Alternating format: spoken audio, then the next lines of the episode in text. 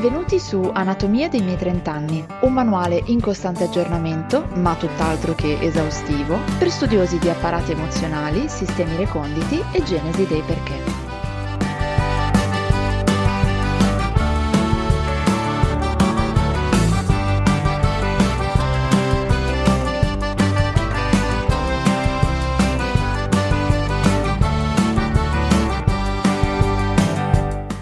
Eccola, è arrivata.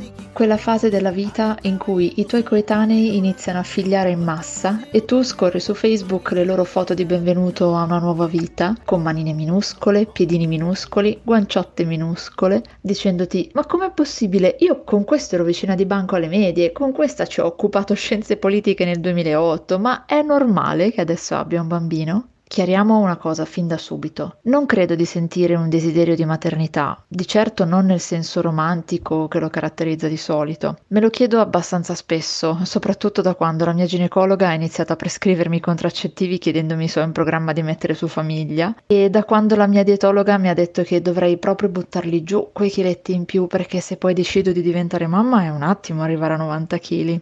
La risposta che mi do però è sempre che no, non è un figlio quello che manca nella mia vita. Continuo a preferire i gatti.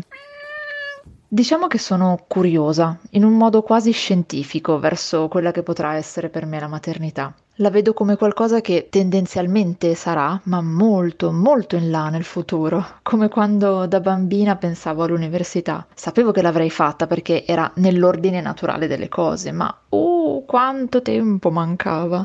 La stessa sensazione, che però a sto giro non ha molto fondamento nella realtà, perché non credo che sia proprio consigliato mettersi a fare bambini troppo in là con gli anni. No, ma tranquilla Emanuela, nessuna pressione biologica, nessuna pressione sociale, tutto a posto.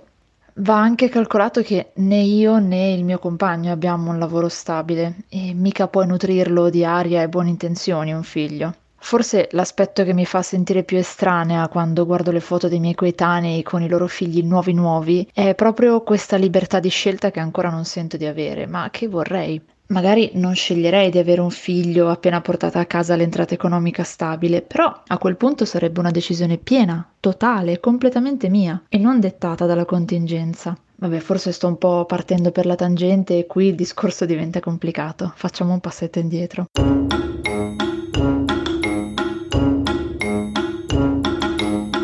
Per qualche strano motivo a tanti bambini io sembro piacere molto, soprattutto quelli di un'età in cui hanno appena imparato a esternare ragionamenti di senso compiuto e a fare domande difficili sul senso della vita. Eppure a me i bambini fanno una paura folle e non mi capacito di come non riescano a fiutare la mia paura e starmi lontano di conseguenza. Forse la comodità dei progressi scientifici ha annebbiato i loro sensi, non so, o forse sfidano la mia diffidenza nei loro confronti e cercano di inondarmi con enormi dosi di amore bavoso e appiccicaticcio. I primi contatti veri che ho avuto con dei bambini, e parlo proprio di piccoli cosini neonati, è stato quando ho fatto il servizio civile in un centro antiviolenza. Parliamo di 5 o 6 anni fa, quindi praticamente ero riuscita a scamparla fino alla giovane adultità. Si dice adultità, no? Succedeva che arrivassero donne seguite dal centro che magari non erano riuscite a trovare qualcuno che badasse al proprio bambino e in quel momento eravamo solo in due nel piccolo ufficio, io e l'operatrice che doveva fare il colloquio. Quindi a chi restava il fagotto?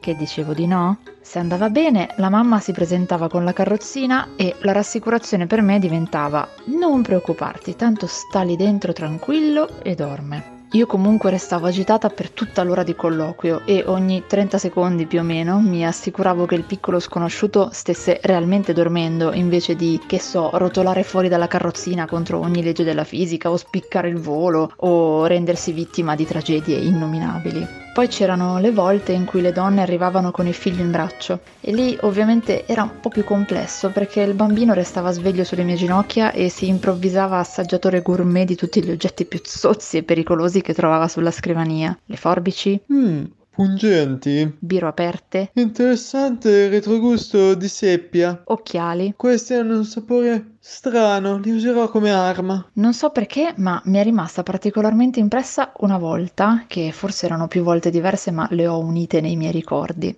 Era arrivato questo bambino al centro, non aveva neanche un anno, e in ufficio con me c'erano un paio di operatrici. Una in particolare sapeva che coi bambini piccoli non ci vado proprio matta. In quel momento avevo il minuscolo in braccio e questo non stava tranquillo in nessun modo, me lo portavo da una parete all'altra della stanza, cercavo di cullarlo, di non annusare quell'odore tiepido e dolciastro di neonato che aveva in testa, gli facevo un sacco di versettini carini, ma questo non mi calcolava proprio, si lamentava a fiume. A un certo punto si è avvicinata la mia collega, se l'è preso e tempo tre secondi, sto fetentone si è calmato. Lei mi ha detto, vedi, gli devi reggere la testa perché da solo non ci riesce e poi basta che gli canti un po' così sente la voce e si calma. E intanto continuava a passeggiare col piccolo sulla spalla e si dondolava.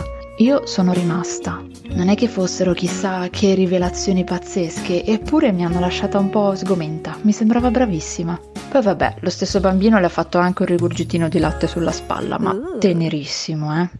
Ecco, se diventassi mamma domani partirei con questi presupposti. Diciamo che guarda i bambini con un misto di curiosità e sospetto, come fanno i già citati gatti.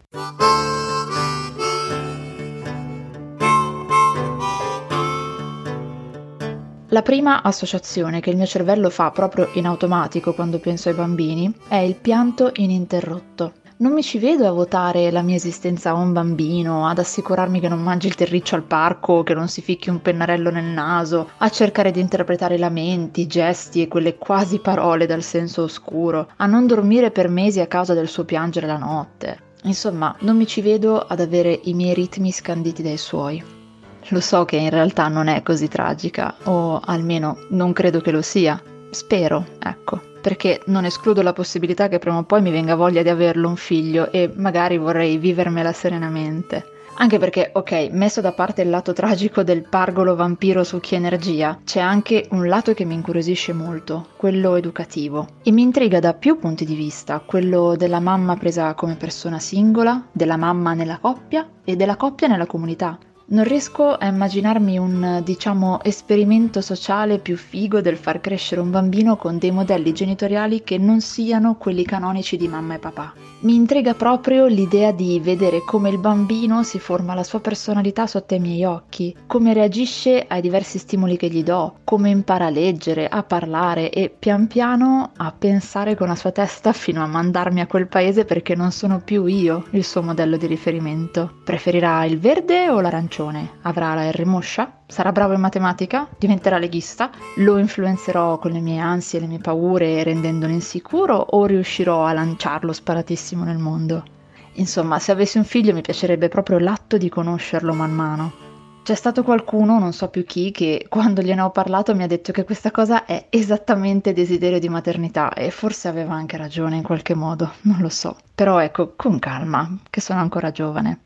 Magari tutti questi pensieri vi hanno fatto sorridere perché voi siete già genitori, magari vi fate le stesse domande perché genitori vorreste diventarlo prima o poi, o magari ve ne fate altre ancora, diverse dalle mie. Qualunque sia la vostra esperienza, continuate a scrivermi, qualsiasi cosa vi susciti ciò che racconto. Sono contentissima di leggervi. Ricordate che potete ascoltarmi su Futuradio, piattaforma che mi ospita a fianco di altri podcast, blog e DJ set. Tra l'altro la famiglia si sta allargando, quindi questo è proprio il momento giusto per andare a curiosare. Potete seguirmi su Instagram, Facebook e scrivermi su Telegram. Tutti i contatti sono nella descrizione dell'episodio, insieme ai credits delle musiche e degli effetti sonori che avete sentito. Io, come sempre, sono Emanuela. Spero di portare avanti questo percorso insieme a voi e chissà, magari presto o tardi ci scopriremo a vicenda raccontando raccontandoci le nostre storie. A presto!